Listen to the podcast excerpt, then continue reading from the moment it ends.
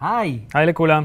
אנחנו תום ותום, ואנחנו הולכים uh, לקרוא לכם היום ספר שנקרא משעמם לי. שכתב ואייר רוני חפר.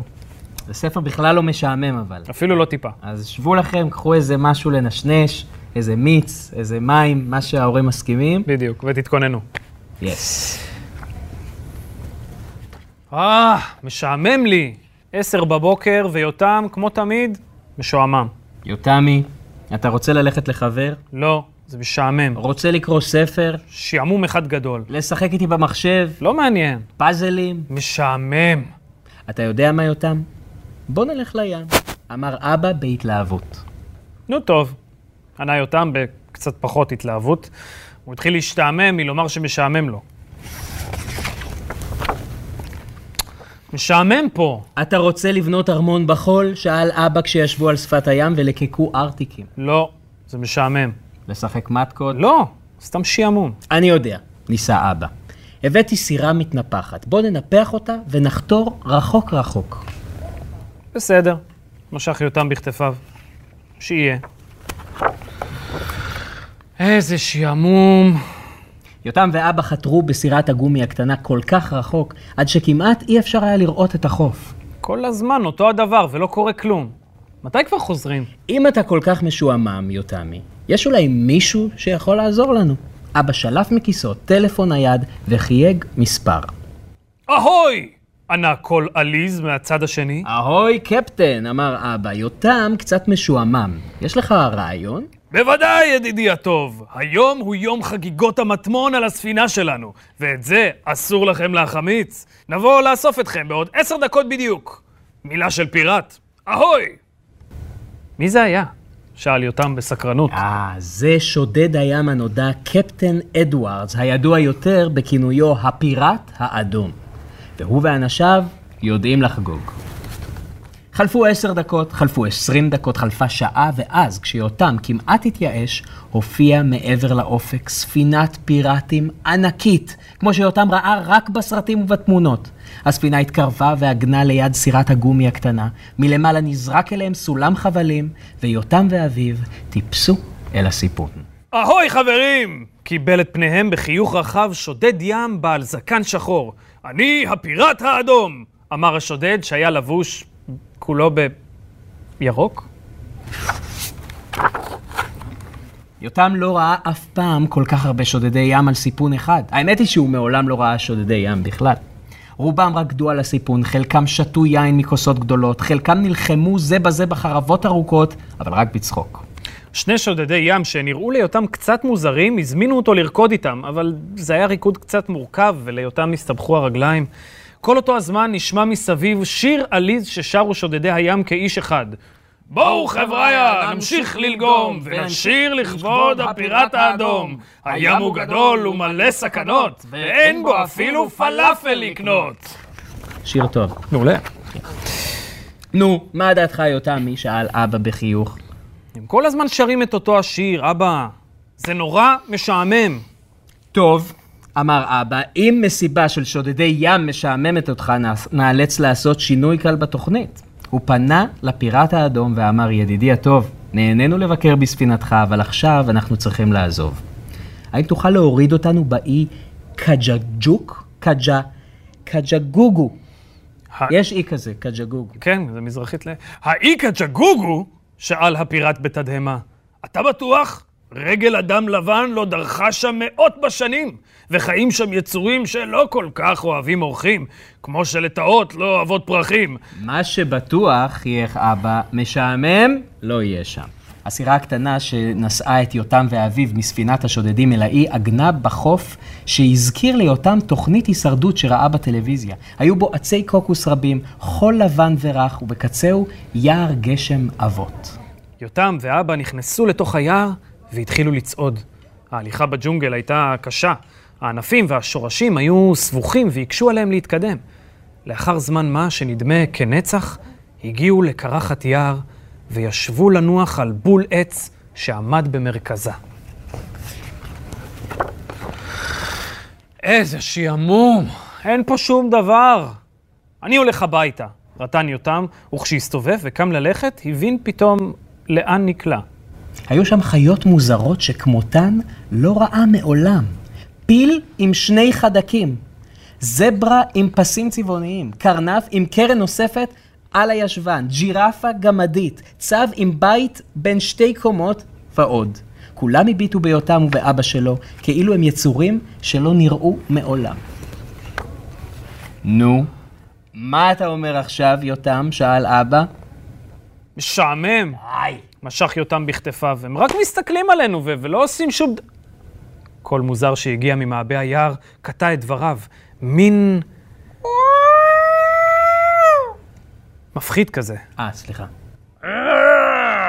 מפחיד כזה, כזה. כן, כן. זה, זה הזכיר לו את הקולות שעשתה שרית, השכנה, כשהוא ועידו שיחקו כדורגל ושברו לה את החלון, אולי אפילו קצת יותר מפחיד. הקול הלך והתקרב לעברם. חייבים לזוז מפה, אמר אבא.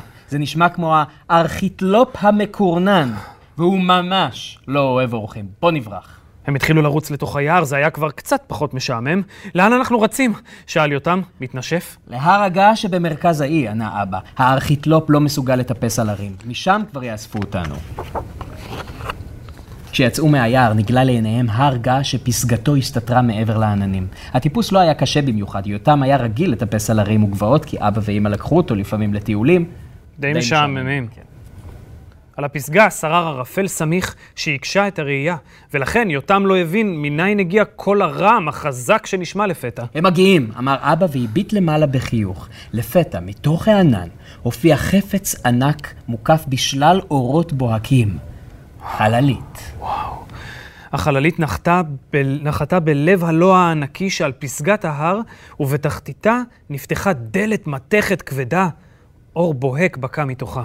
בוא יותם, סידרתי לנו סיבוב קטן מחוץ לכדור הארץ. נראה אם גם זה ישעמם אותך. בפנים נראתה החללית כמו החלליות שיותם ראה בהמון סרטי חלליות. היו שם המון מסכים וכפתורים מנצנצים וחלון ענק שדרכו אפשר היה לראות את מה שקורה בחוץ. רובוט אחד שלא הפסיק להשמיע קולות וצפצופים הוביל אותם לכיסאות ורתם אותם בחגורות בטיחות. תחזיק חזק, אמר אבא, אנחנו ממריאים. אחרי כמה דקות של רעידות חזקות והרגשה לא כל כך נעימה, החלה החללית לפלס את דרכה לחלל החיצון. ומבעד לחלון אפשר היה לראות את כדור הארץ מתרחק במהירות. במהרה התחלף הנוף במראה מרהיב של מיליוני כוכבים מנצנצים. מפעם לפעם הם חלפו על פני כוכב שהכירו כמו מאדים האדמדם ושבתאי המוקף בטבעות. כאשר הופיע שלט שהודיע שאפשר לשחרר את חגורות הבטיחות, החל יותם לשוטט חסר מנוחה ברחבי החללית, עד שמצא את מה שחיפש. מסך טלוויזיה גדול. סוף סוף, אולי, משהו מעניין. אוף, אבא, איזה שעמום. אפשר לתאר את הילד. כל התוכניות פה הן רק על מדע ועל חלל, אין פה בכלל ערוצי ילדים. לא נורא, יותמי, אנחנו עוד מעט מגיעים, אמר אבא. לאן הפעם? שאל יותם בסקרנות. אנחנו עומדים לנחות על הכוכב צ'ונגוק. שם מתקיים משחק הגמר באליפות העולם הבין-כוכבית בכדורגל בין נבחרת הכוכב לומלום לנבחרת הכוכב זונק. יותם היה חובב כדורגל מושבע. מזה הוא בטוח לא השתעמם. מבעד לחלון הגדול נראה כוכב ירקרק שהלך והתקרב. יותם וארבע, ואבא נרתמו שוב לכיסאות לקראת הנחיתה, ולאחר דקות אחדות של רעידות ורעשים חזקים, הרגישו מכה קלה. הם נחתו. דלת החללית נפתחה. את מה שראו מחוץ לחללית קשה היה לתאר במילים. יותם, שהיה כבר בן שבע והיה בטוח שראה הכל בחייו, נאלץ להודות שדבר כזה הוא עוד לא ראה. מולם ניצב ברוב הדר איצטדיון עצום, הרבה יותר גדול מאיצטדיוני הכדורגל שיותם ראה בטלוויזיה. אל האיצטדיון נהרו עשרות אלפי חייזרים בכל צורה וצבע שיותם רק יכול היה להעלות בדעתו. בוא נמהר, אמר אבא, המשחק מתחיל בעוד חמש דקות. הם השתלבו בה, בהמון שנהר אל תוך האיצטדיון, וברגע שהתיישבו במקומותיהם, נשמעה שריקת הפתיחה. על המגרש התרוצצו שתי קבוצות של חייזרים. זה נראה לי אותם קצת לא הוגן, כי לחייזרים מהקבוצה הראשונה הייתה רגל אחת יותר מאשר לאלה בקבוצה השנייה. הוא התפלא לגלות שגם הכדור היה חייזר. הגלגל ו- ושמנמן. קהל החייזרים העצום שמילא את האיצטדיון היה מאוד פעיל, ולא הפסיק לשיר, לנגן, לנופף דגלים, לעודד את שתי הקבוצות. דקות ארוכות חלפו והתוצאה הייתה עדיין 0-0. איזה משחק משעמם, אין בכלל גולים. די, אבא, נמאס לי, רטן יותם. מתי כבר חוזרים הביתה? אתה רוצה לחזור? בסדר. בוא נזוז, אמר אבא, ושניהם פילסו את דרכם החוצה מן האיצטדיון. חללית נחתה ברכות על גג הבית, ויותם ואביו יצאו ממנה ונכנסו אל הדירה. אמא של יותם ישבה במטבח ופתרה תשבץ. יצור חי על כוכב אחר, ארבע אותיות, מתחיל בחטא, מלמלה לעצמה. חייזר! אמר יותם בגאווה. יותמי, הרימה אימא של יותם את ראשה, הייתם המון זמן בים, בטח מאוד נהניתם. ועוד איך נהנינו, אמר אבא וקרץ ליותם. הים עכשיו ממש נהדר. אז מה אתה רוצה לעשות עכשיו, יותם? שאלה אימא. הרהר יותם בקול, בקול בעודו פוסע לחדרו. אני חושב שבא לי פשוט קצת להשתעמם. הסוף.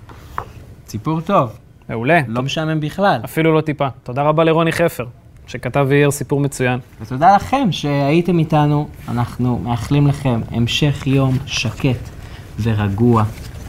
ו... שיהיו ימים טובים. אמן. אמן.